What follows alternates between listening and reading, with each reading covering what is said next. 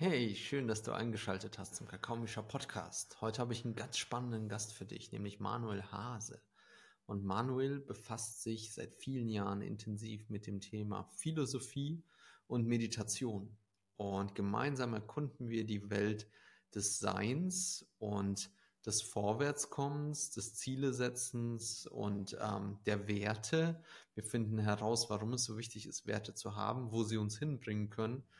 Ähm, wir finden auch heraus, was in Stein gemeißelt ist und was nicht, was wir in unserer Persönlichkeitsstruktur verändern können. Und zum Schluss gehen wir ein auf Manuels neueste Kreation, nämlich eine Meditations-App, die Mind-Building-App, die er mit seinem Team entwickelt hat.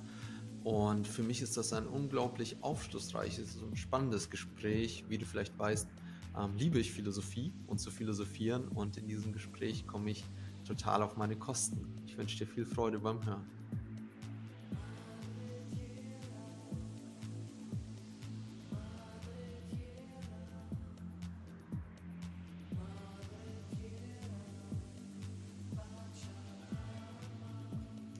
Hallo und herzlich willkommen zum Kakomischer Podcast. Manuel, wie schön, dass du da bist. Ja, ich freue mich sehr. Danke für die Einladung.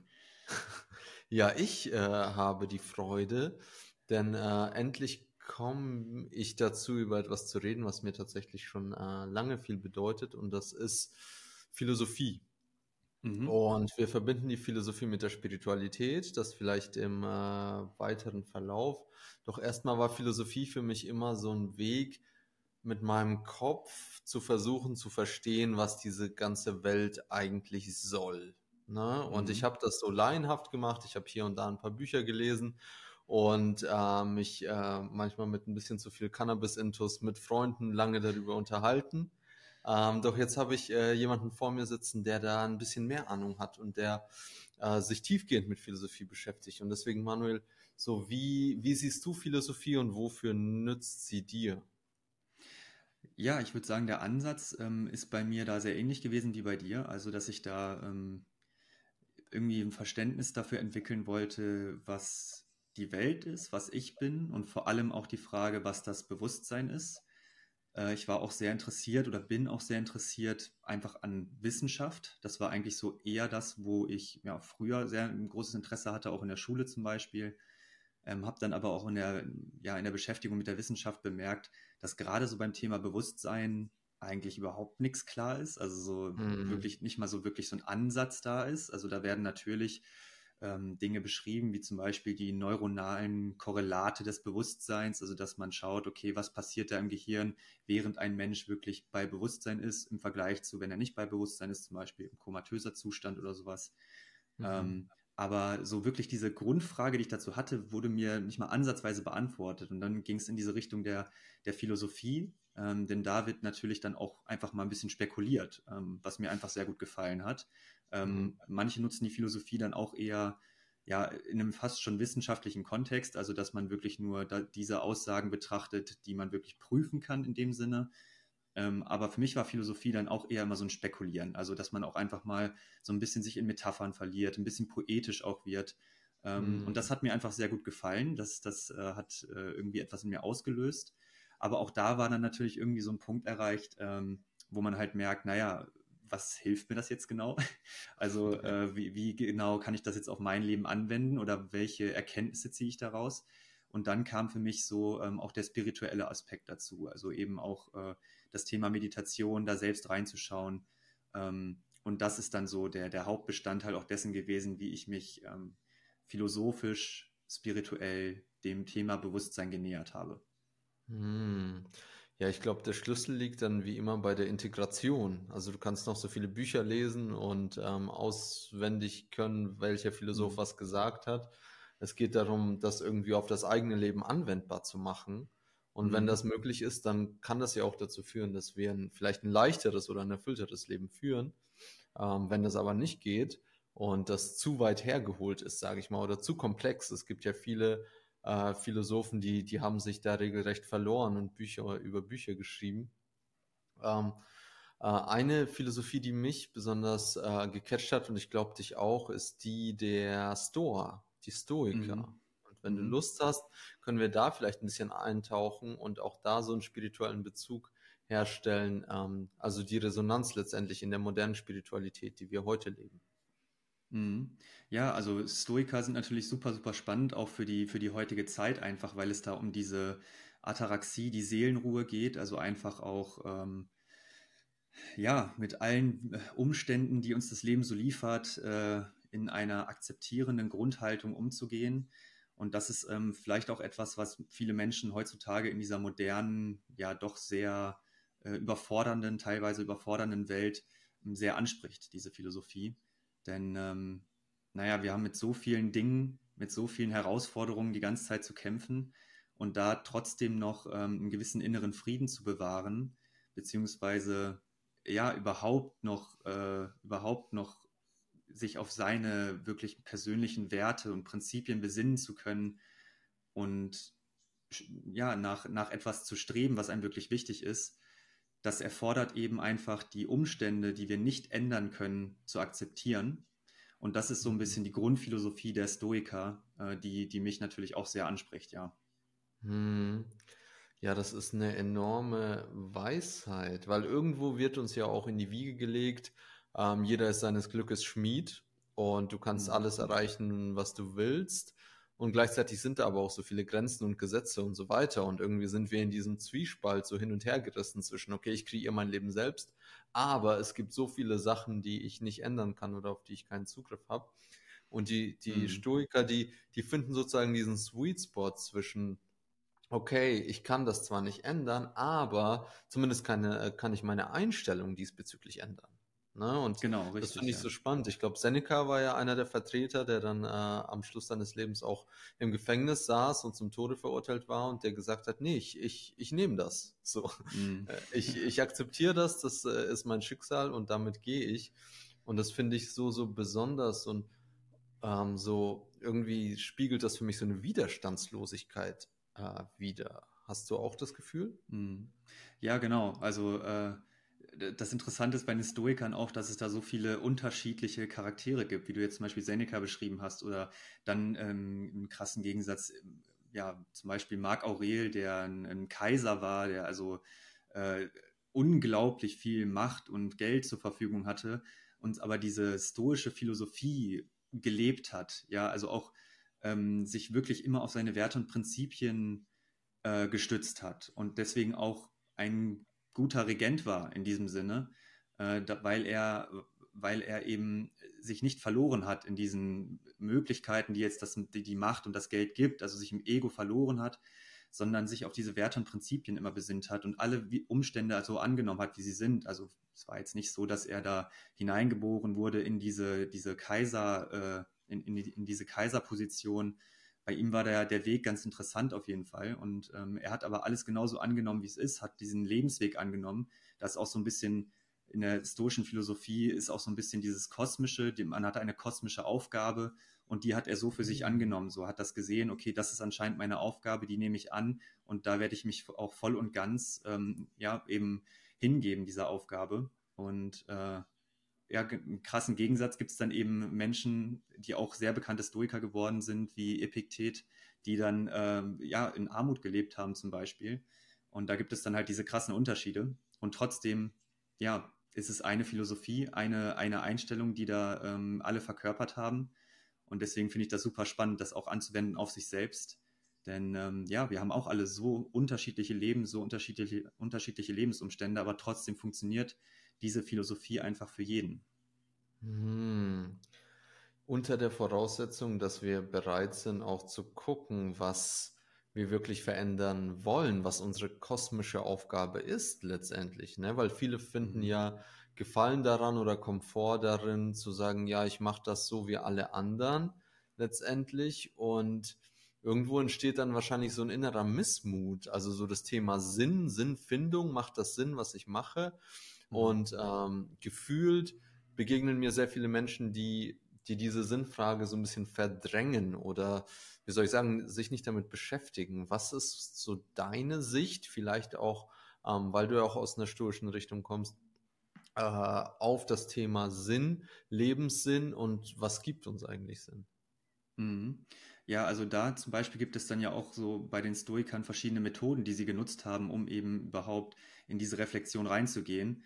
Das sind auch klassische Dinge, ist auch ganz interessant, klassische Dinge, die heutzutage dann wieder so in, den, in, in, in Mode kommen, wie zum Beispiel das Journaling. Also Marc Aurel hat zum Beispiel auch ähm, gejournalt in dem Sinne, so könnte man es nennen. Also die mhm. Selbstbetrachtung geschrieben, die eigentlich interessanterweise hat er das nicht als Buch geschrieben für andere und auch nicht mal für sich selbst. Also er hat jetzt nicht unbedingt dann nochmal da reingelesen, sondern es ging einfach nur darum, seine Gedanken niederzuschreiben und das Ganze ähm, also auf Papier zu bringen, also das Ganze zu reflektieren, ja. äh, was ihn gerade beschäftigt. Und da, da heraus hat er dann eben ähm, bestimmte Schlüsse für sich ziehen können.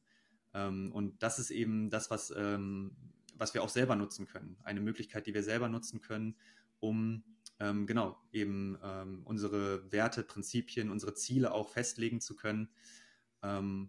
Und ich denke, dass Ziele etwas Nützliches sein können, also etwas, ähm, woran wir uns orientieren können. Wir müssen aber etwas ganz Grundlegendes eben für uns festlegen, was uns dauerhaft trägt in unserem Leben. Und das sind eben diese Werte und Prinzipien, die wir mhm. haben. Wir dürfen diese Werte und Prinzipien immer wieder überprüfen. Aber das ist auch etwas, was ich als sehr wertvoll für mich empfunden habe, sich einfach mal bestimmte Werte klarzumachen, die man eigentlich hat. Also es können ganz einfache Sachen sein wie Ehrlichkeit, Aufrichtigkeit, aber dass man sich das wirklich nochmal reflektiert und sich klar macht, okay, das ist eigentlich super viel wert in meinem Leben und dann auch jede Handlung, die man oder jede schwierige Entscheidung, die man vielleicht auch treffen muss, nach diesen Prinzipien ausrichten kann. Das gibt auch eine gewisse Erdung, die unglaublich wichtig ist. Hm. Wow. Ähm, auch für mich spielen Werte eine enorme Rolle und ich habe das Glück, da glaube ich auch ein paar Vorbilder gehabt zu haben, die das so wiedergespiegelt haben oder irgendwie haben sich diese Werte in mir eingefunden. Ich bin mir nicht sicher, was genau das war. Vielleicht auch teilweise die Pflanzenmedizin, die, die mich noch mehr zu mir geführt hat und mir gezeigt hat, was mir wirklich wichtig ist. Ähm, jetzt sehe ich eine Gefahr darin zu sagen, okay, was sind meine Werte? Ja, Dankbarkeit ist toll und Ehrlichkeit ist toll und Mut ist auch ganz super und dann habe ich das alles aufgeschrieben, vielleicht sogar an die Wand geklebt und dann ist es aber noch nicht drin. Ne, dann ist es mhm. noch nicht integriert und da frage ich mich, wie können wir diese Werte uns zu Herzen nehmen, also wirklich danach mhm. handeln? Ja, da müssen wir natürlich dann immer in die tiefe Reflexion gehen dessen, wie wir uns im Alltag verhalten. Also, dass wir wirklich dann eben auch zum Beispiel das Journal nutzen, ähm, um eben zu sehen, okay, welche Dinge sind mir heute passiert, wobei habe ich mich wohl gefühlt, wobei vielleicht nicht. Zum Beispiel am Ende des Tages auch einfach zu sagen, hey, heute war irgendwie, fühlt sich gut an der Tag, hat sich gut angefühlt und was ist heute eigentlich passiert? Ähm, und dann anhand der, der Handlungen, also im Prinzip geht es ja immer danach, darum, wie wir handeln. Also es gibt zuerst einen Gedanken, den wir haben, daraus entsteht ein Gefühl, daraus entsteht dann eben auch die, die Handlung an sich letztendlich. Und dadurch können wir überprüfen, okay, wenn die Handlung am Ende irgendwie nicht mit dem übereinstimmt, was ich mir eigentlich als Wert festgelegt habe, dann muss ich da etwas verändern oder dann darf ich da etwas verändern. Und dann kann ich da in, in der Handlung selbst, ähm, ja, in der Handlung selbst eben ähm, überprüfen, wie, wie, wie eigentlich wirklich meine Werte und Prinzipien sind und es entsprechend mhm. ähm, dann auch anpassen. Also letztendlich ist es ein Prozess, ne? Richtig, diesen, ja. diesen Werten immer näher zu kommen. Und ich glaube, äh, Aristoteles hat ganz viel von Tugenden gesprochen ne? und ganz mhm. viel von eben äh, Werten, die uns zugrunde liegen, an denen wir uns orientieren können. Und gleichzeitig ist es, wie du sagst, eine Orientierung, ein Kompass. Und mhm. es ist nicht so, okay, irgendwann bin ich dann in der Dankbarkeit Check und dann äh, geht es weiter zum Mut oder so, sondern es ist, es ist was, das begleitet uns und das geht uns auch wieder verloren. Ne? Und das merke ich mhm. in meiner Dankbarkeitspraxis, dass die mal kommt, mal geht und ich ab und zu aber auch immer wieder das Gefühl kriege, oh wow, irgendwie fehlt es mir gerade an Wertschätzung. So, dass mhm. ich, ich merke, ich falle so ein bisschen äh, aus dieser, aus dieser Gnade, will ich fast sagen. Ne? Ähm, kennst du bestimmt auch so dieses Gefühl, wow, wie, wie schön, dass ich am Leben bin. So, ohne, ja. Ohne zu sagen, jetzt genau deswegen oder deswegen, sondern ich, ich freue mich am Leben zu sein. Und das fühlt sich total äh, gut an, in diesem Zustand zu sein. Und dann passiert irgendwas mhm. in der Außenwelt und auf einmal heißt es ja, okay, aber nee, das ist doof und jetzt mag ich nicht mehr und keine Lust aufzustehen und tralala.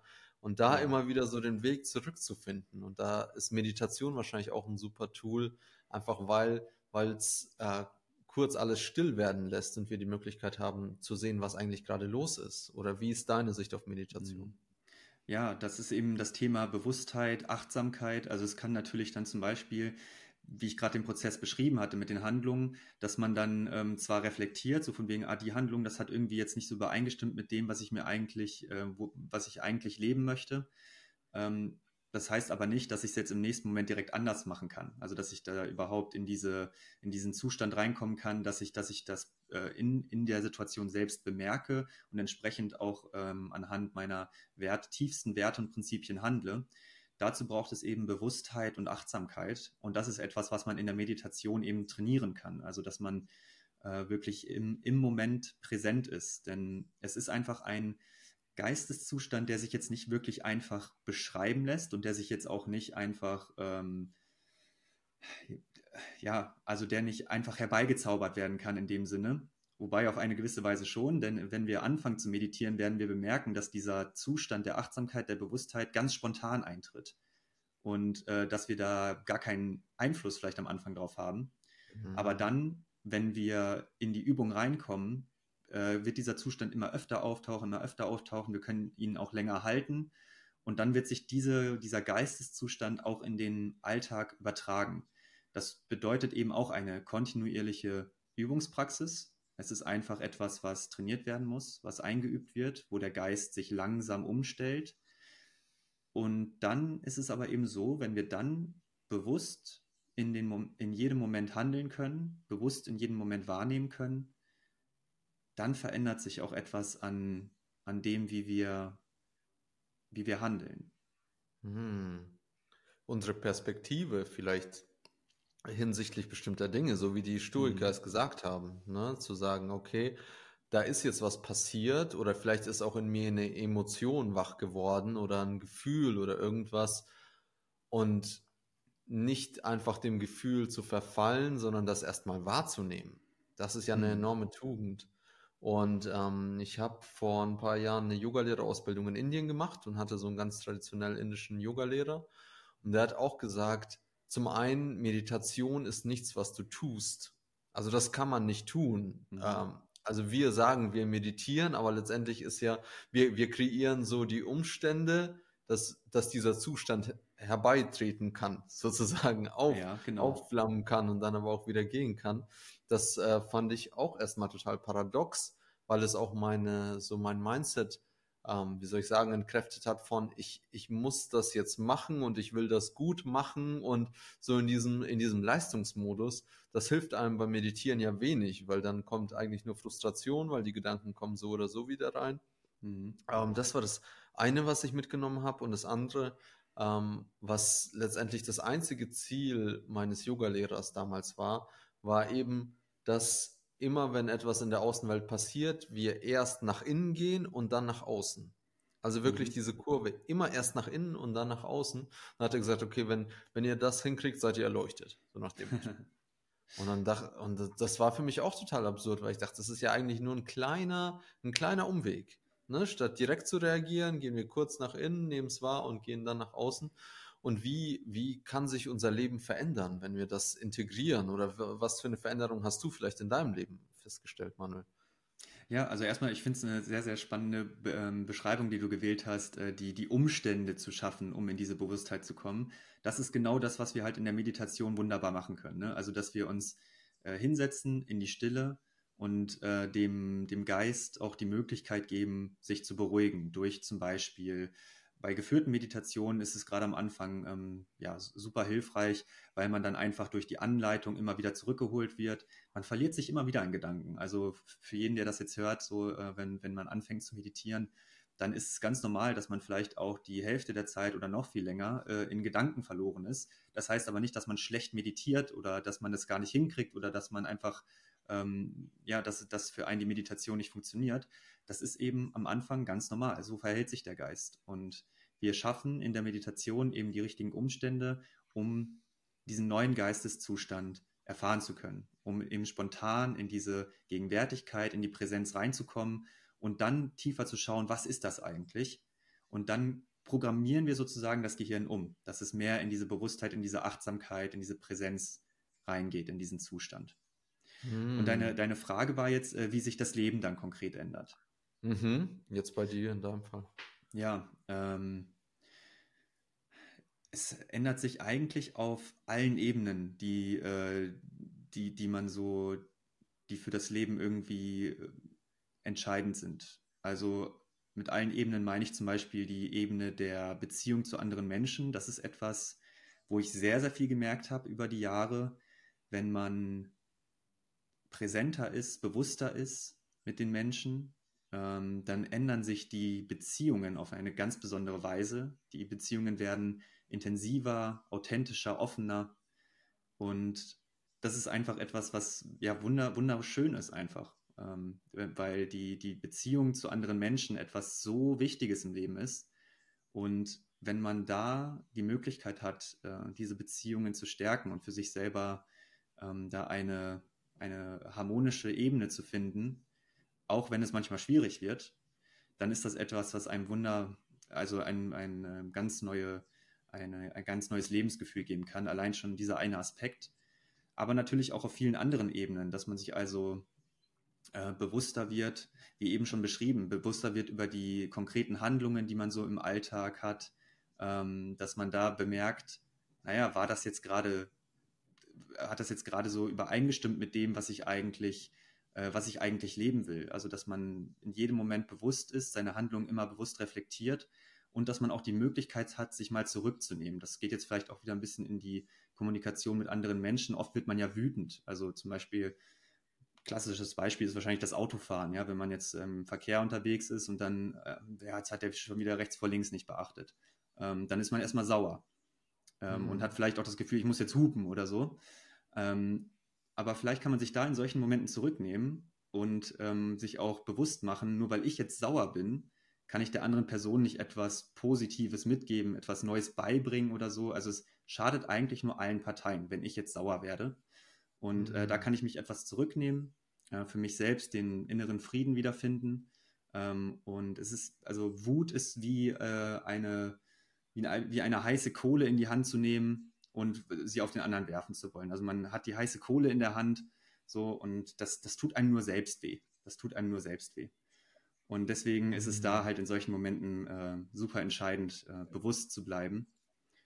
Ja, und auch auf allen anderen Ebenen äh, könnte man jetzt darüber sprechen, was wie Bewusstheit, äh, Präsenz, das das Leben positiv prägt. Ja, sicherlich auch körperlich. Ne? Mhm. Also wenn wir in der Bewusstheit sind, dann verändert sich auch die Atmung. Also ganz, ganz äh, tiefgehende körperliche Prozesse werden dann, glaube ich, auch anders. Also ja, ich glaube, mhm. das ist mhm. ein Fass ohne Boden. Ja, richtig. Ähm, genau, und genau das Gleiche dürfte ich auch für mich feststellen, dass ich in, vor allem in Beziehungen zu meinem Vater dürfte ich das ganz extrem merken, weil diese Beziehung schon immer schwierig war. Und ähm, das hat natürlich eine Vorgeschichte, wie so oft.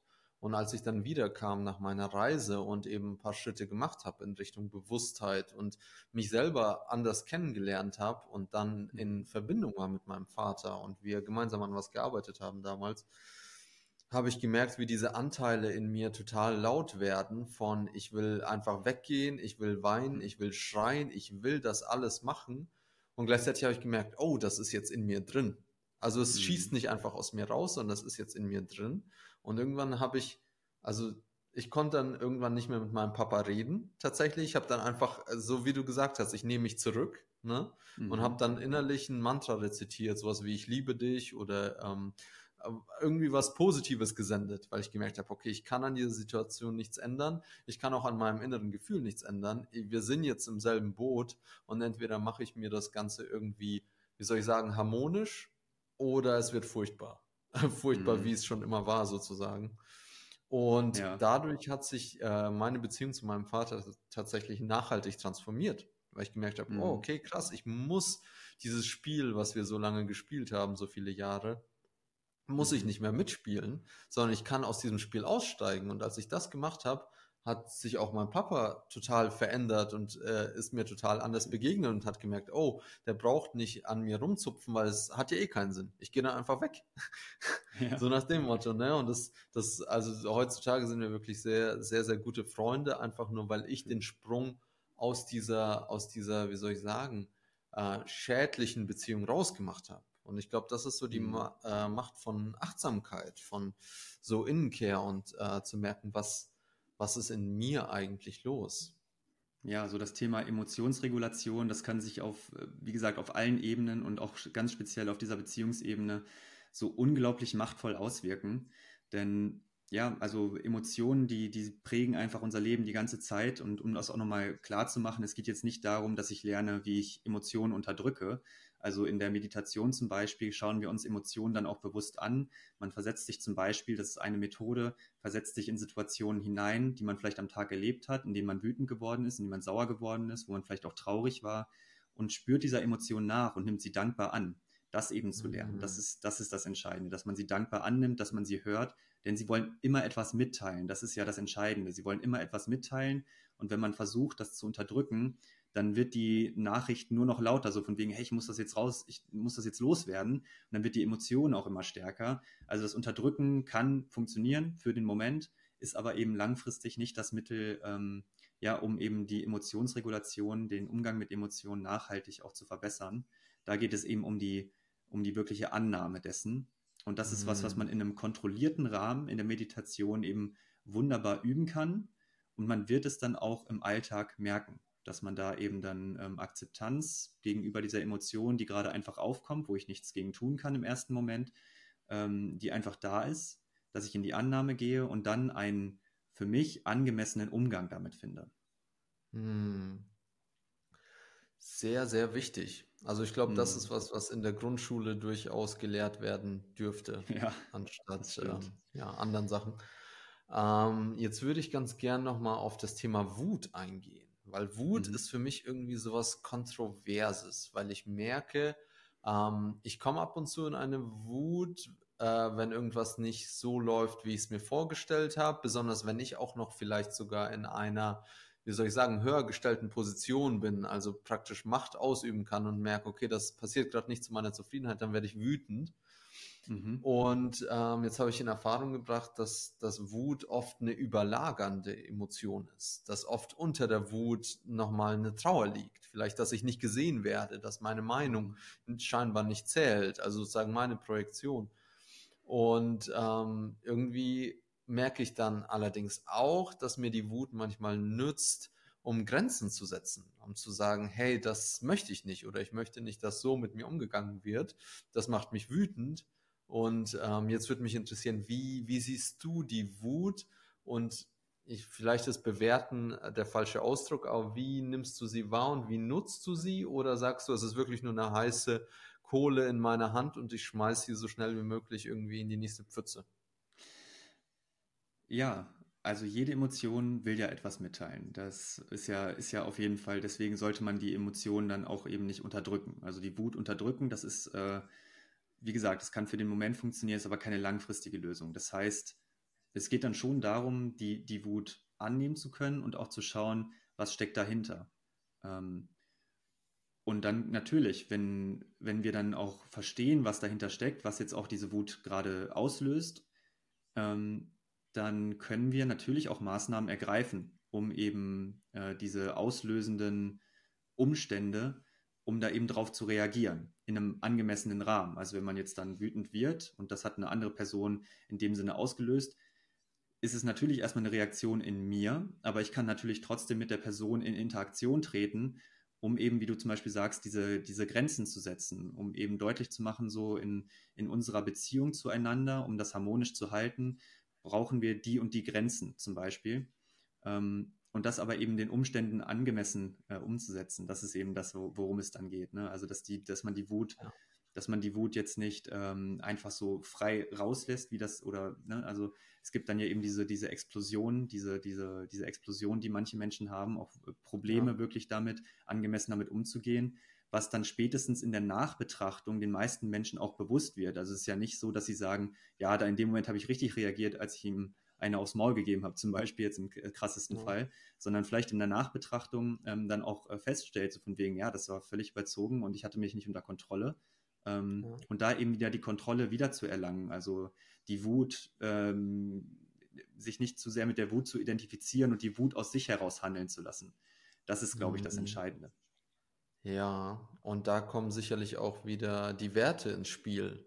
Ne? Mhm. Wenn meine, meine Werte sind, wie soll ich sagen, Herzoffenheit, dann klatsche ich jetzt niemanden irgendwie eine Kritik an den Kopf und sage, du Arschloch, du hast mir das angetan, sondern ich versuche den Menschen sozusagen trotzdem noch als Menschen zu sehen und auch mit, wie soll ich sagen, trotzdem mitzufühlen. Auch wenn ich gerade eine Wut auf ihn habe, auch ja. vielleicht sogar einen Schritt weiter zu denken und zu merken, oh, okay, dadurch, dass ich jetzt wütend auf dich bin, geht es dir so und so. Also vielleicht mhm. auch den anderen Menschen aber nicht zu vergessen, ne? weil wir rutschen ja dann, wie du gesagt hast, wir rutschen in unsere Wut, in unser, unser kleines Gefängnis, aus dem heraus wir halt um uns schlagen. Und das ist nicht die Realität, sondern das ist was, wahrscheinlich irgendein altes Programm, Trauma, hast mhm. du nicht gesehen, was dann äh, auf einmal aus uns spricht. Und da so, so in der Kontrolle zu bleiben, ist, glaube ich, eine, ja, eine wenn nicht sogar die wichtigste Angelegenheit, weil es sind ja auch unsere menschlichen Beziehungen und interessanterweise, das merke ich für mich, sind das die Beziehungen, die mir am wichtigsten sind. Jetzt zum Beispiel mhm. zu meiner Frau oder zu unserer Hündin. Also kein Mensch bringt mich so auf die Palme wie meine Frau. und äh, das ist natürlich auch die Einladung zum Lernen und gleichzeitig aktiviert das natürlich sehr, sehr tief liegende Emotionen.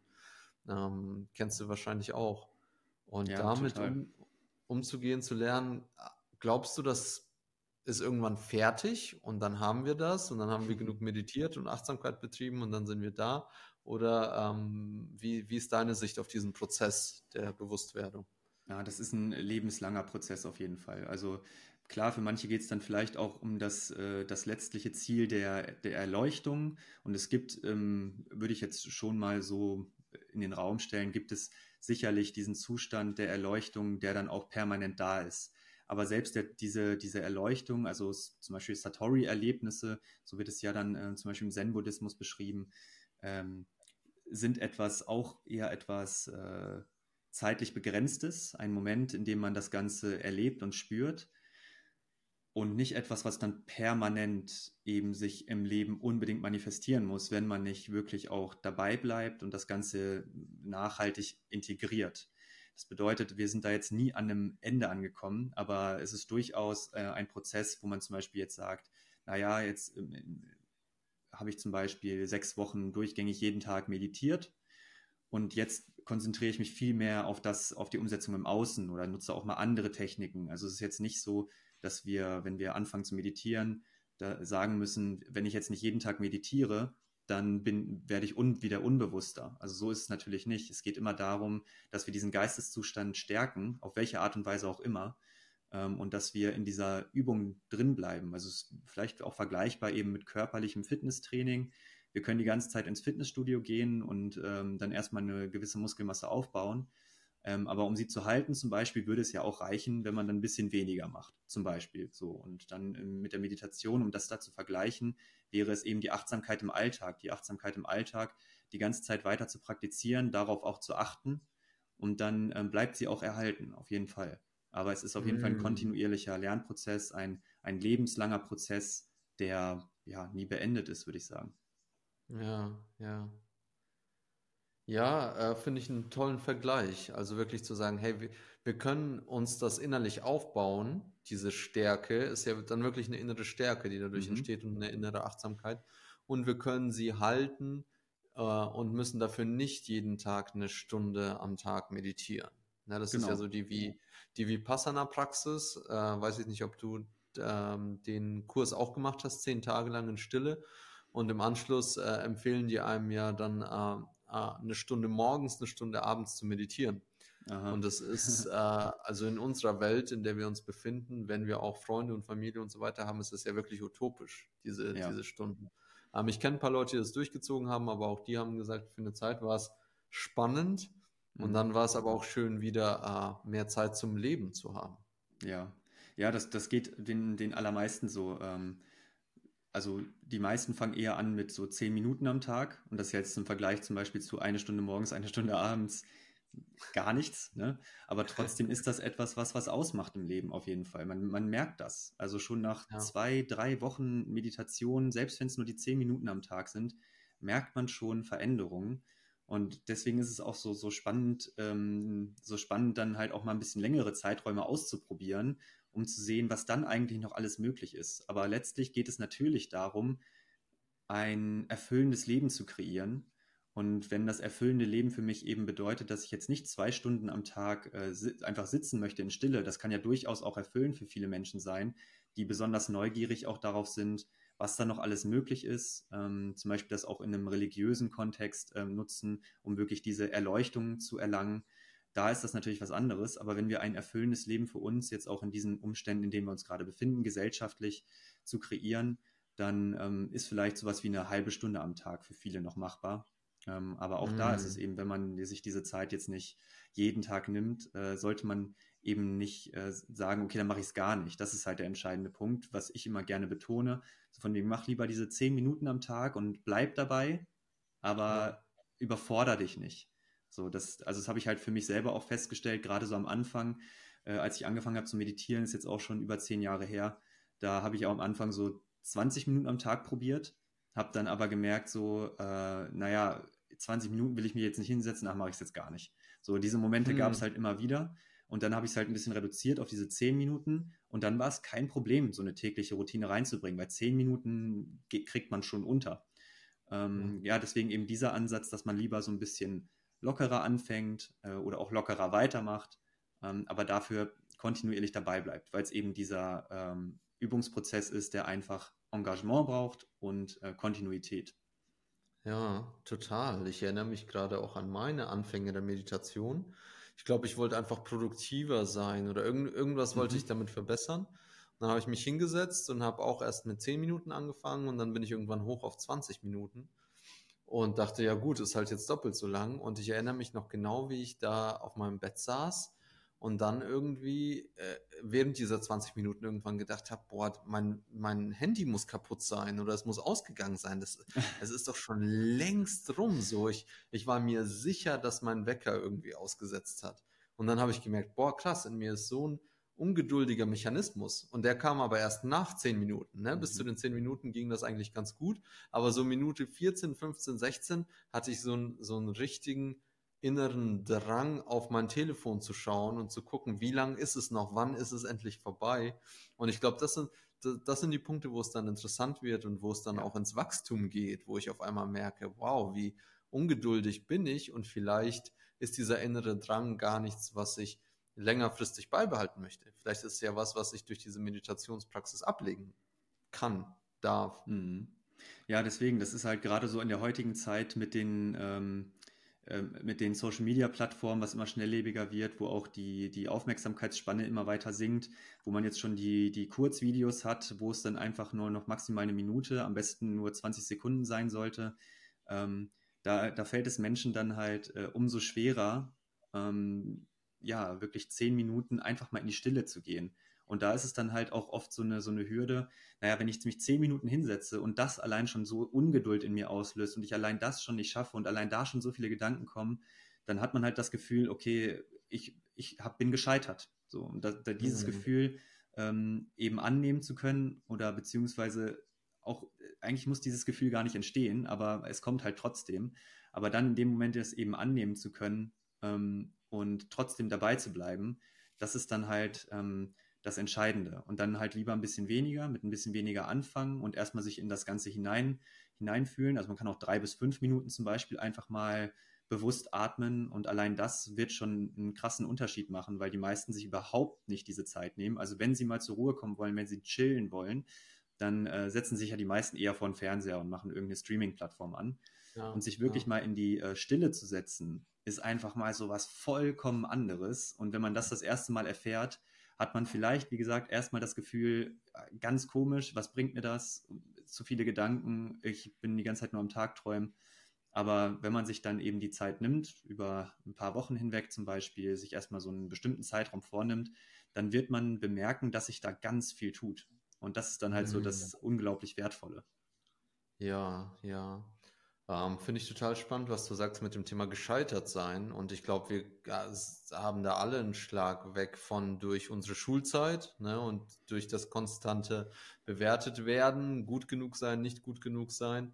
Und dadurch entsteht dieses Gefühl automatisch. Und ähm, da durfte ich für mich feststellen, dass das auch ein toller Raum ist, um Selbstliebe zu praktizieren. Also um auch mhm. mal zu sagen, okay, Misha, du hast, du hast heute nicht meditiert Und das ist okay. So, du hast die letzten zehn Tage meditiert oder whatever, es ist okay. Und ähm, mich da selber irgendwie innerlich zu halten und zu sagen, das ist in Ordnung. Und spannenderweise ist es dann aber auch die Selbstliebe, die irgendwann sagt, hey Misha, es wäre doch wieder ganz gut zu meditieren. Ne, ist jetzt mhm. schon ein mhm. bisschen länger her und irgendwie bist du nicht mehr auf Kurs. Ähm, wäre wär doch eine feine Sache so. Und ich glaube, wenn wir uns da selber gut halten können, dann ist es wahrscheinlich ganz natürlich, dass wir immer wieder in die Stille kommen. Mhm. Ja, Selbstliebe und auch äh, das Thema Erdung ist für mich sehr, sehr relevant geworden über die Jahre, die ich jetzt meditiere. Also einfach auch diese, diese Basics zu machen. Also viele wollen dann auch ein bisschen zu viel vielleicht äh, manchmal auf ihrer Meditationsreise wirklich mal so bei den, den Basics zu bleiben, in diese Erdung zu gehen, also den, den Körper zu spüren, äh, sich verbinden mit, mit der Erde, die Erdanziehungskraft mal bewusst spüren. Das ist eine Übung, die ich gerne mache. Und wenn man tief in dieser Erdung ist, dann hat man dieses Urvertrauen, was die ganze Zeit da ist. Und das ist eine unglaublich effektive Methode gegen diese, diese Selbstzweifel, gegen diese Selbstkritik, die man äh, dann immer, ähm, die, die immer wieder laut wird. Und halt das Gefühl, gescheitert zu sein, das, ähm, ja, also ich meine, das Scheitern, das gehört im Leben halt dazu. So, das wird immer wieder eben vorkommen. Und wenn man aber diese grundsätzliche Erdung, diese grundsätzliche Verbindung hat, dann lässt sich damit immer ein Umgang finden, ähm, der auch trotzdem nicht das Lebensglück, die Lebenserfüllung negativ beeinflusst. Und das ist ja das, was wir eigentlich möchten. So, wir möchten ein erfülltes Leben leben. Und das können wir dann ja. auch in diesen Momenten, in denen wir mal scheitern. Ja, wir wollen kein Leben ohne Scheitern, weil wenn wir nicht scheitern können, dann können wir auch nicht gewinnen. Ne, dann, mhm. dann kürzt sich das raus, wie in der Mathematik. Das heißt, das Scheitern passiert, das Gewinnen passiert. Also wie können wir es machen, dass wir das Gewinnen möglichst genießen können und das Scheitern uns aber möglichst wenig ausmacht, sage ich mal. Ne? Mhm. Und ja, ich hatte auch dieses, ja. Ja, also am liebsten wäre es uns natürlich nicht scheitern, nicht scheitern zu müssen. Ja, also wenn das, das Scheitern ist, muss in der Welt, du hast schon recht, ne? also das Scheitern muss in der Welt sein, um auch das Gewinnen in der Welt zu haben. Am liebsten wäre es uns natürlich immer, wenn das Scheitern nur anderen passiert und wir gewinnen nur. Ähm, aber das ist eben utopisch und es ist eben auch, äh, wenn wir unsere moralischen Grundsätze mal betrachten, ähm, nicht das, was wir eigentlich im tiefsten Inneren wollen. Also wir wollen ja. eigentlich nicht nur für uns selbst ein erfülltes Leben, wir wollen für alle auch ein erfülltes Leben. Das ist auch das, was im Buddhismus zum Beispiel viel betont wird, weshalb diese moralischen Grundsätze da auch eine große Rolle spielen. Also genau, eben einfach zu akzeptieren, dass das dazugehört, das ist wichtig. Ja, diese Loving, Loving Kindness Meditation, ne, ist so ganz genau. klassisch im Buddhismus. Ja, und diese Liebe, genau. mir, mir selbst als allererstes zukommen zu lassen, aber auch dann allen Menschen, die mit mir im Raum sind und dann allen Menschen mhm. hier im Ort, in der Stadt und so weiter und irgendwann zu merken, oh wow, ich, hab, ich empfinde Liebe für die ganze Welt. Ja. Und wenn die ganze Welt irgendwie verursacht, dass ich, äh, weiß ich nicht, einen Verkehrsunfall habe, dann scheiße, dann, dann ist es halt so. Und trotzdem, trotzdem ist nicht die Welt dran schuld und hoffentlich bin ich auch nicht dran schuld, sondern dann, dann sollte es eben so sein. Ja, und das mhm. ist, also manche bezeichnen das dann vielleicht als Fatalismus, so das ist mein Schicksal. Doch mhm. eigentlich ist es eher sowas für mich willkommen heißendes. Oh, was mhm. hat das Universum für mich zu bieten oder Gott oder wie man, wie man ihn nennen mag. Mhm. Und ich hatte tatsächlich ähm, äh, öfter schon Momente, wo ich das Gefühl hatte, so diese Satori-Momente, ähm, wo ich dachte, oh wow, es macht alles total Sinn. Ich habe es begriffen und ich bin komplett losgelöst von allem und in so einem, ja, in so einem, in so einem, vielleicht ist es ein erleuchteter Zustand, die, die Yogis sprechen von Samadhi. Und was mir in diesen Zuständen manchmal Substanz induziert, manchmal aber auch im nüchternen Zustand, was mir da aufgefallen ist, ist, dass äh, ich immer, wenn das passiert ist, in so eine passive Position gerutscht bin. Also ich mhm. war auf einmal bloßer Betrachter von allem und alles hat total Sinn gemacht und ich habe mich in dem allen gesehen und gleichzeitig ähm, dadurch, dass ich in diese Betrachter, in diese Erkennerposition gerutscht bin, war ich gar nicht mehr derjenige, der wirklich macht, der wirklich lebt, der mhm. so richtig irgendwie entscheidet und wo, wo es auch um was geht. ne, wo ich rausgehen kann und äh, in irgendeine Schlacht in Anführungszeichen ziehen kann mit meinem Unternehmen oder beim Sport oder wo auch immer und dann scheitern kann, wo ich nicht weiß, geht das gut, geht das nicht gut. Also auf einmal war es, es war sehr glückselig und rein und lichtvoll, allerdings war es nicht spannend. Es war nicht so lebendig, hatte ich das Gefühl. Ich weiß nicht, hattest du schon so Momente? Also die Lebendigkeit, würdest du sagen, ist äh, verloren gegangen in dem Moment? Ich hatte das Gefühl, genau, es war ähm, alles sehr, sehr sinnvoll und stimmig und lichtvoll, aber ich habe, äh, genau, mir ist so meine Individualität äh, total darin mhm. verloren gegangen und weswegen ich, Misha, jetzt hier auf der Welt bin und das mache, was ich mache und den Weg gegangen bin, den ich gegangen bin. Ja, klingt natürlich schon auf jeden Fall nach, äh, nach einer Ego-Auflösung, ja. Also, dass da dieses Ego der Misha, was jetzt so ja, was wir klassisch eben auch damit verbinden, wer, wer wir sind, dass das eben in den Hintergrund rückt oder vielleicht sogar komplett verschwindet. Das ist ja auch etwas, ähm, ja, was wir durchaus auch mit Meditation anstreben, äh, diesen Zustand, weil wir eben das Ego als Illusion durchblicken. Und das Ego ist ja gerade das, was auch das Leid verursacht, also was eben uns leiden lässt. Schmerz ist unvermeidbar im Leben, also zum Beispiel das Scheitern ist unvermeidbar, dass diese Dinge eintreten, aber darunter zu leiden, das ist eben vermeidbar. Und äh, das bemerken wir, wenn wir diese Illusionen durchschauen. Ja, Erleuchtung ist sowas wie ein absolutes Einverständnis mit dem Unvermeidlichen. Vielleicht auch, ja, Amor Fati, liebe dein Schicksal, kann man vielleicht auch so ein bisschen damit verbinden.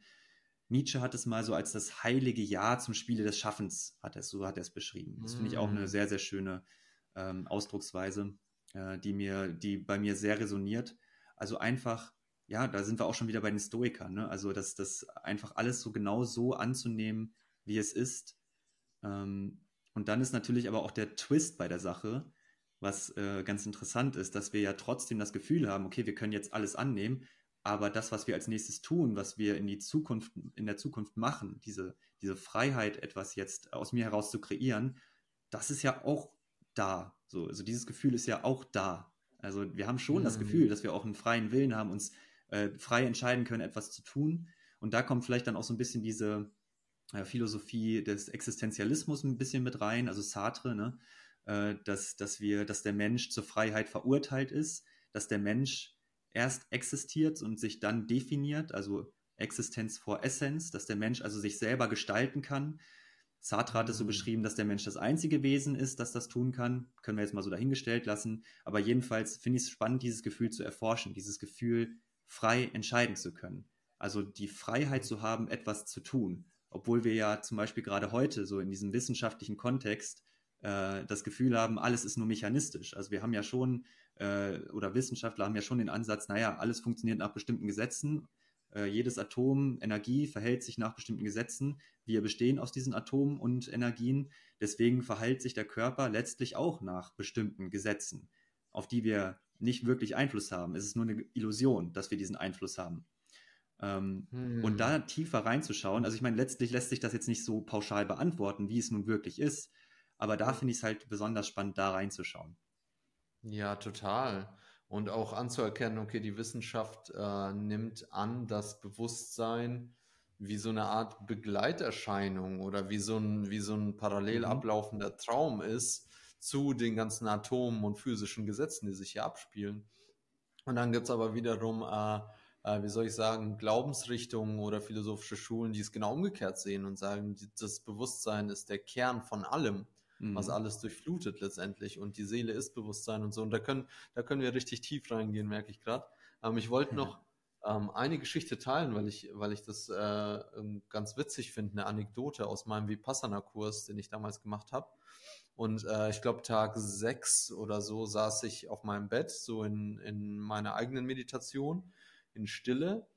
Und auf einmal hat sich mein Körper so für mich persönlich angefangen aufzulösen, ne? wie, du, wie du beschrieben hast, diese Ego-Auflösung. Mhm. Und auf einmal hatte ich das Gefühl, ich bin Wellenform. So, mein Körper war nicht mehr da, sondern ich war Schwingung, irgendwie war, hat sich alles so aufgelöst.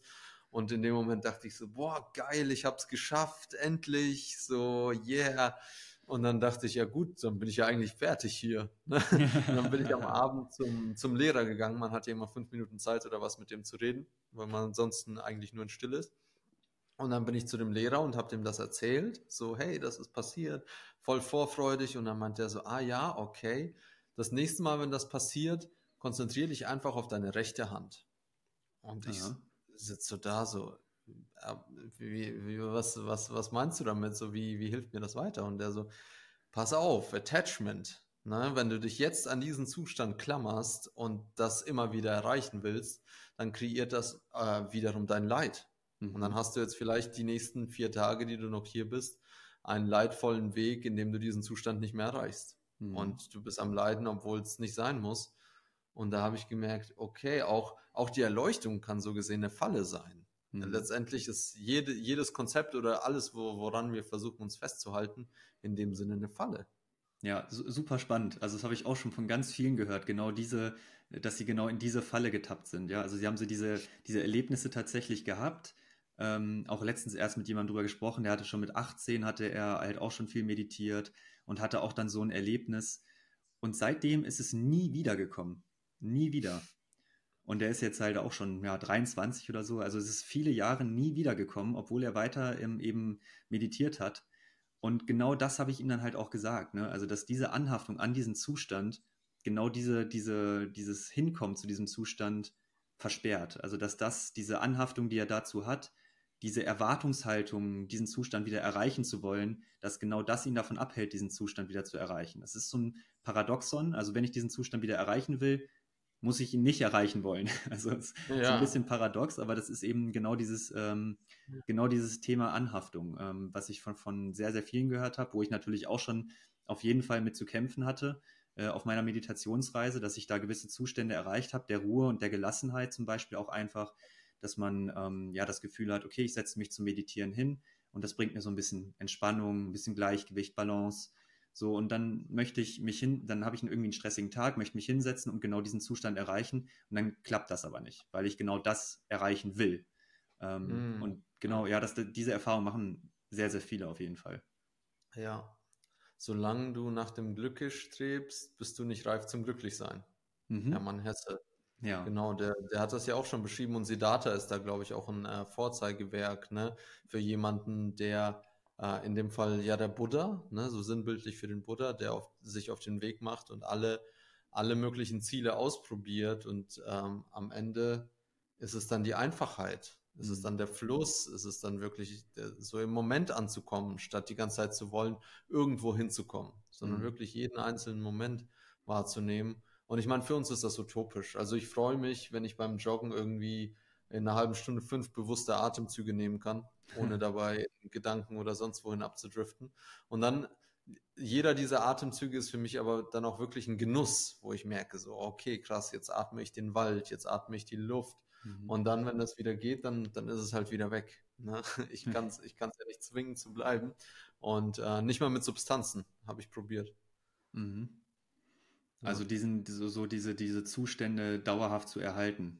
Das ist so mein, mein ja. als Thema, ja. Ja, genau. Und ich glaube, äh, Ramdas ist da auch ein super Lehrer, weil der ja auch ähm, zu, wie soll ich sagen, zu, zu Beginn seiner Zeiten, als er noch Professor war, auch viel mit Psychedelika experimentiert hat und Unmengen an LSD genommen hat, weil er dachte, darin liegt diese Befreiung, das kann ihm endlich diese Erlösung geben davon, mhm. von diesem Leid und von allem. Und letztendlich war es das nicht. Letztendlich mhm. war es der Moment und einfach zu sagen, ähm, ich bin mit dem da, was da ist. Und ja. eine Sache, das, das, darüber würde ich gerne mit dir noch reden, äh, nämlich äh, was Ramdas gesagt hat. Ähm, einer seiner Sätze ist, Your mind is your karma.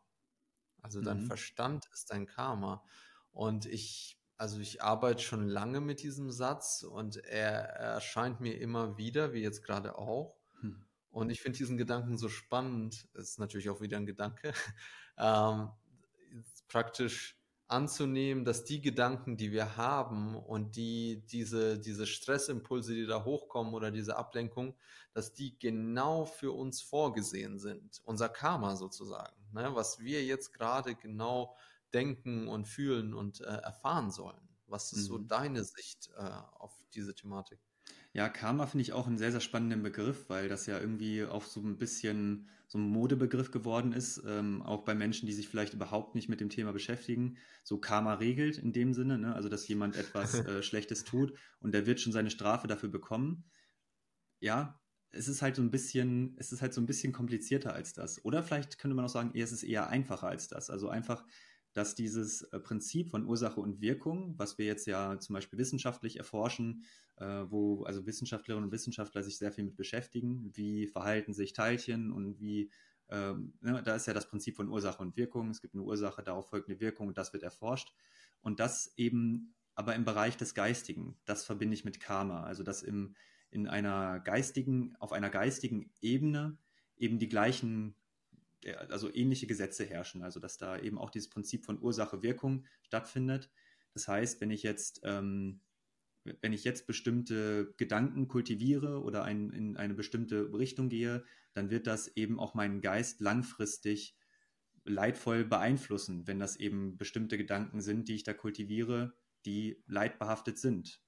Ähm, und deshalb ist es halt so so wertvoll, sich da genau anzuschauen, welche Gedanken kreieren bei mir eigentlich was.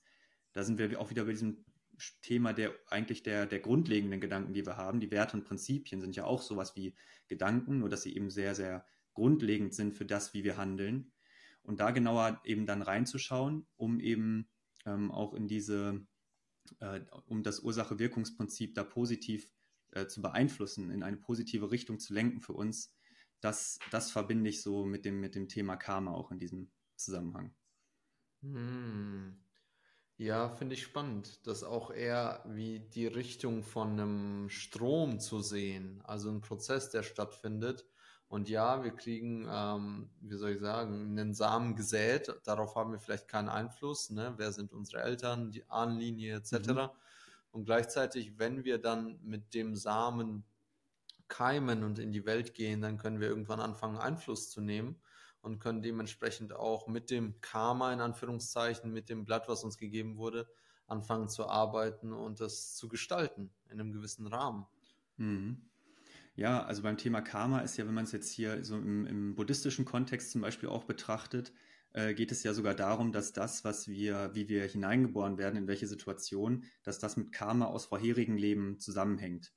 Andererseits ist im Buddhismus gibt es kein festes Ich, deswegen ist es immer so auch ganz schwierig zu beschreiben, wie das jetzt eigentlich genau funktioniert.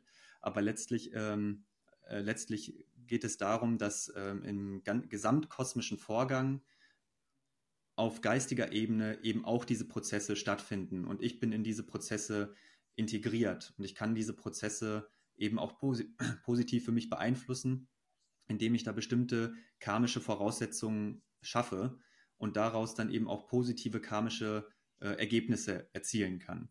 Also dass eben auch mhm. positive Handlungen zu positiven Ergebnissen führen. Ja, so eine Art Investmentspiel.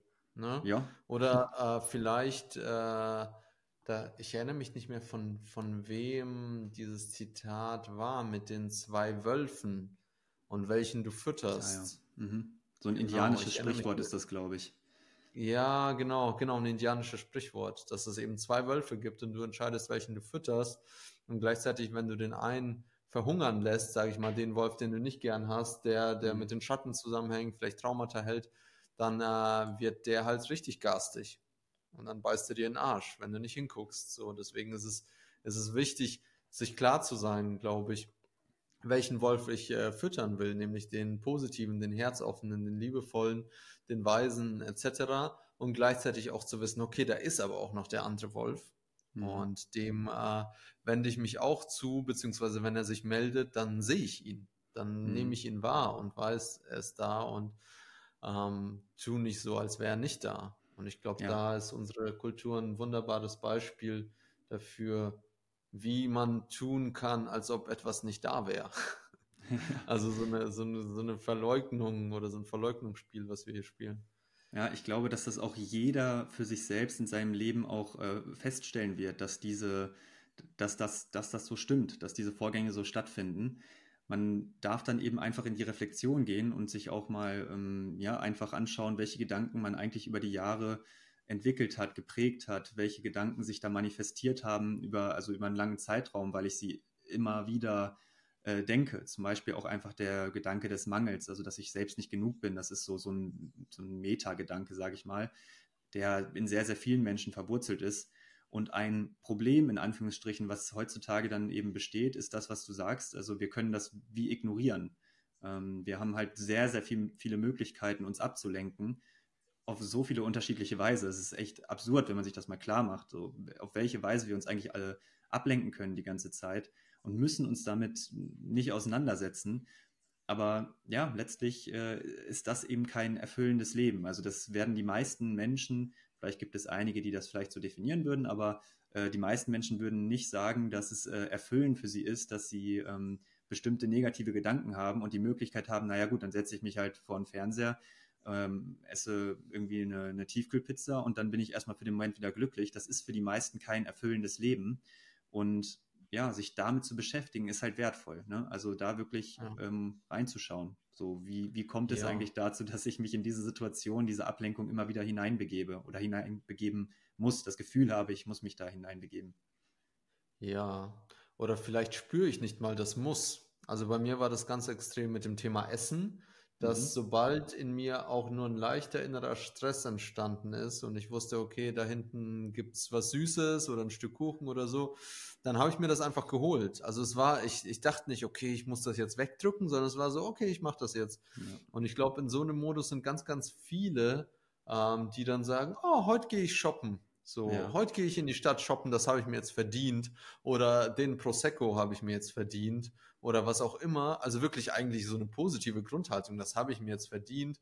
Und äh, ein paar Schichten drunter ist dann klar, ah, okay, da ist eigentlich ein Kind, was nicht gesehen wird. Oder vielleicht eine Trauer, die nicht gefühlt wird oder sowas.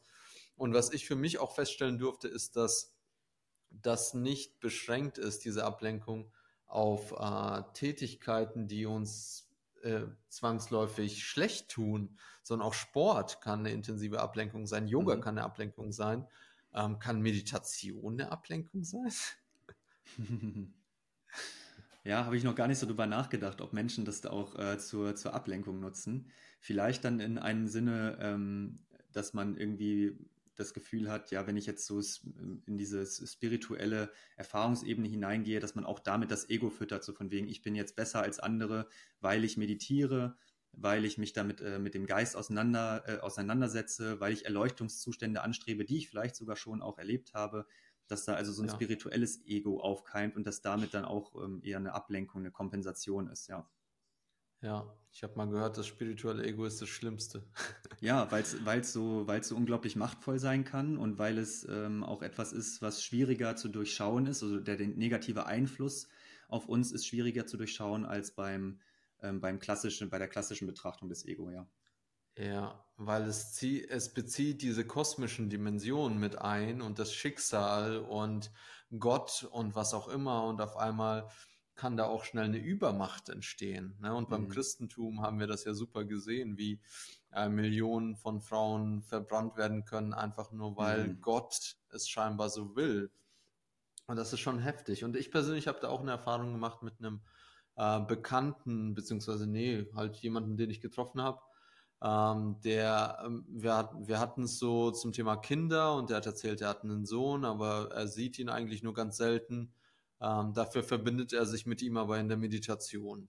Mhm. Und dann dachte ich, dachte ich so, okay, ich glaube, äh, natürlich ist das jetzt meine Sicht von außen, ne? und vielleicht können wir es auch einfach so stehen lassen, dass ich, dass ich es nicht wirklich weiß, aber ich glaube, das könnte eine Gefahr sein, dass jemand sagt, in der Meditation ähm, kann ich mir etwas visualisieren, was ich dann aber im echten Leben nicht zu machen brauche, weil ich visualisiere es mir ja in der Meditation Mhm. Und dann kann das auch so eine Art Bypassing sein, ne? so, eine, so eine Art Abkürzung. Und ja, nee, ich, ich, zum Beispiel so das Thema äh, Fülle manifestieren ist ja gerade ganz groß, ne, mit Joe Dispenza und Co. Und ich manifestiere mir das Leben, das ich will. Und dann sitze ich jeden Tag eine Stunde da und stelle mir das vor, aber gehe dann nicht raus, um was dafür zu tun. Ja, und ja, dann, stimmt, das, ist, das ist eine Falle. Dann ja. wird schwierig. Ja. Genau, dann ist, dann ist es eine Falle. Ja, spannend. Haben wir, haben wir die Falle auch entdeckt. Ja, ja genau. Super da muss man, muss man auf jeden Fall super vorsichtig sein, dass man sich da nicht äh, in diesen Theoretisierungen einfach verliert. Ne? Also da gebe ich dir vollkommen recht, so dass man da auf jeden Fall auch weiterhin in die, die, die Aktion, in die Handlung geht. Das ist eigentlich das Entscheidende und das ist auch das Entscheidende eben für ein erfüllendes Leben. Ja, voll. Zu tun. Ne? Also wir sind ja hier auf der Erde nicht, um von Grund auf erleuchtet zu sein und das nur zu beobachten, sondern irgendwie haben wir hier eine Aufgabe. Aus irgendeinem Grund passieren die Dinge, wie sie passieren und wir haben Herausforderungen und dann aber auch schöne Momente. Und ähm, ja, das, ich, ich merke, dieses Gespräch gibt mir auf jeden Fall so ein bisschen mehr Halt in meiner Existenz und ich hoffe, das ist auch für die Zuhörerinnen und Zuhörer so. Und Manuel, wir wollten auf jeden Fall noch auf was zu sprechen kommen, denn du hast für dich den Ruf ähm, bekommen, wahrscheinlich, ähm, das Thema Meditation mit anderen zu teilen und das auch noch zugänglich zu machen für möglichst viele Menschen in Form von einer App. Mhm. Und da würde ich mich freuen, wenn du uns mal mit auf die Reise nimmst, wie, wie es dazu kam, so vom ich meditiere einfach gerne oder teils vielleicht auch live mit Menschen hinzu, ich äh, fuchs mich da jetzt in, in App-Design rein und ähm, mache das auf dem Handy zugänglich. Ja, also äh, ich habe zum Beispiel selber angefangen mit Apps zu meditieren, ähm, weil für mich irgendwie, ja, das war irgendwie ein Zugang, der, den fand ich relativ leicht, den fand ich auch gut, es hat mir was gebracht. Ähm, ich habe da viele Apps aus dem deutschsprachigen und auch englischsprachigen Raum genutzt. Und dann so nach, ja, als ich dann so fünf Jahre ungefähr Meditationserfahrung hatte, ähm, ja, ich mache meinen YouTube-Channel ja auch schon ziemlich lang und irgendwann kam das Thema Meditation da für mich eben auch auf, äh, dass ich gesagt habe, hey, das möchte ich meinen Zuschau Zuschauerinnen und Zuschauern auch präsentieren. So, das möchte ich den, den Menschen an die Hand geben. Ähm, anfangs war das für mich eher so ein, so ein Zwischenthema. Ich habe mich mit vielen Sachen auseinandergesetzt, aber dann kam auch mal so die Frage, ja, kannst du nicht mal so eine geführte Meditation auch aufnehmen? Ich gedacht, naja, kannst ja einfach mal ausprobieren und schauen. Dann habe ich so die ersten geführten Meditationen gemacht, dann auch so ein, also da habe ich zu dem Zeitpunkt auch ähm, so, so einen Zehn-Tageskurs dann entwickelt ähm, mit, mit äh, Feedback dazu der meiner, äh, meiner Community sozusagen. Ähm, genau, und dann ging es so in diese Richtung, dass ich da diesen ersten Kurs hatte. Und dann kam die Idee, naja, ich habe ja selber angefangen mit Apps zu meditieren, das finde ich einen super leichten Zugang und da kann man, dann hat man auch so viele Möglichkeiten, das Ganze zu präsentieren. Warum nicht eine App draus basteln? So, dann war diese Idee hm. geboren und dann war natürlich die Frage, wie du schon sagst, ne, die technische Umsetzung und so, das ist ja alles nicht so einfach. Ähm, dann habe ich eine Crowdfunding-Kampagne gemacht. So habe ich es dann finanziert. Mhm. Ähm, da konnten Menschen dann halt schon ähm, ein äh, Abo für die App kaufen, für einen kleinen Preis halt. Aber so kam dann genug zusammen, um eben die äh, technische Umsetzung zu finanzieren, auch was alles dazugehört, Design und so. Das ließ sich damit ganz gut umsetzen, erstmal die erste Version. Und dann hat sich das so weiterentwickelt. Dann stand auf jeden Fall die App, ähm, wurde gut angenommen und kamen immer mehr Inhalte rein. Und so sind wir jetzt an dem Punkt angekommen, wo ich halt ja super glücklich bin, dass, dass, diese, dass ich diese App ins Leben rufen konnte und da äh, meine Gedanken und meine, meine, meinen Ansatz der Meditation präsentieren kann.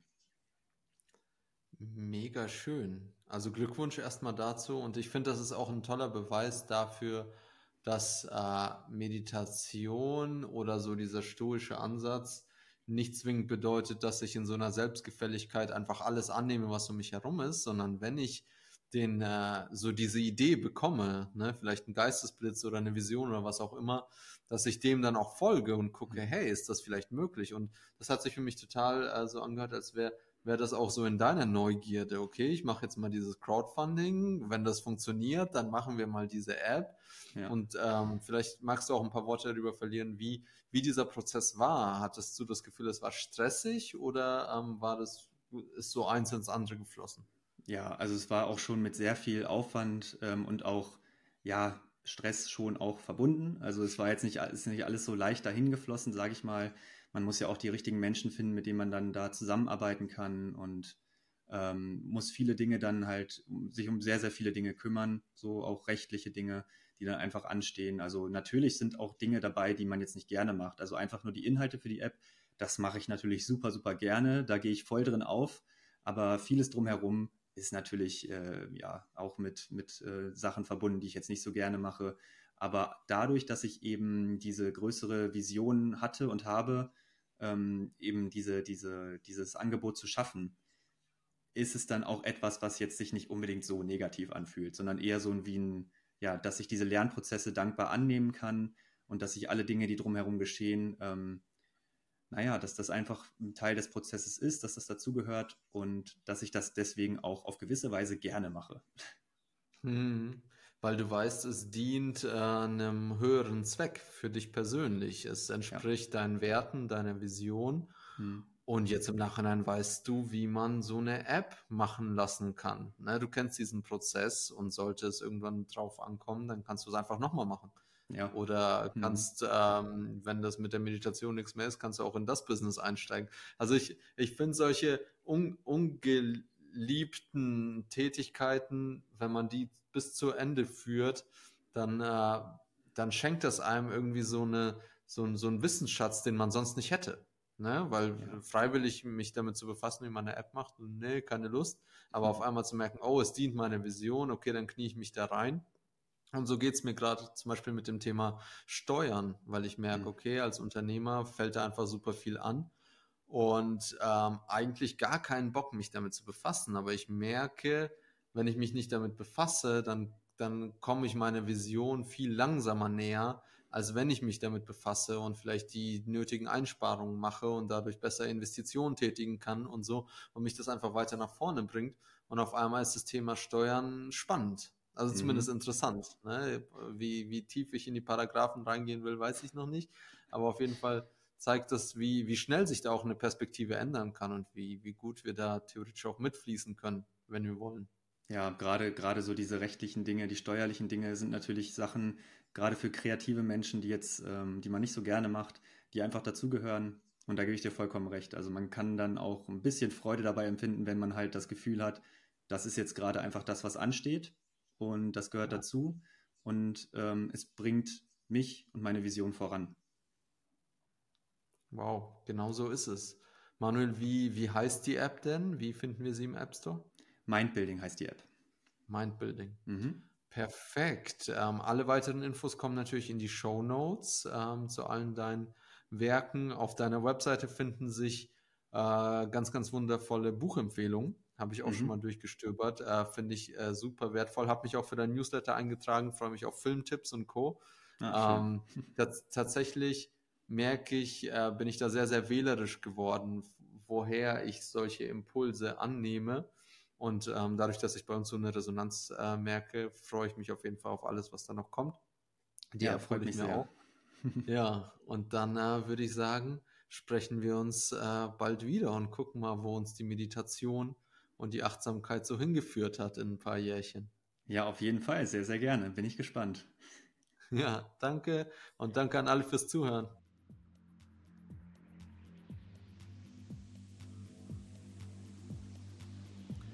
Das war das Gespräch mit Manuel. Ich hoffe, es hat dich genauso beflügelt wie mich und du bist schon auf dem Weg, dir die Mindbuilding App zu holen. Du findest sie unter mindbuilding.org Uh, Manuel ist auf allen gängigen uh, Social Media Plattformen vertreten, auf YouTube, Instagram und Facebook, hat eine sehr, sehr lebendige und schöne Community und auch da freut er sich, wenn du vorbeischaust. Ich danke dir von Herzen fürs Zuhören und bis bald.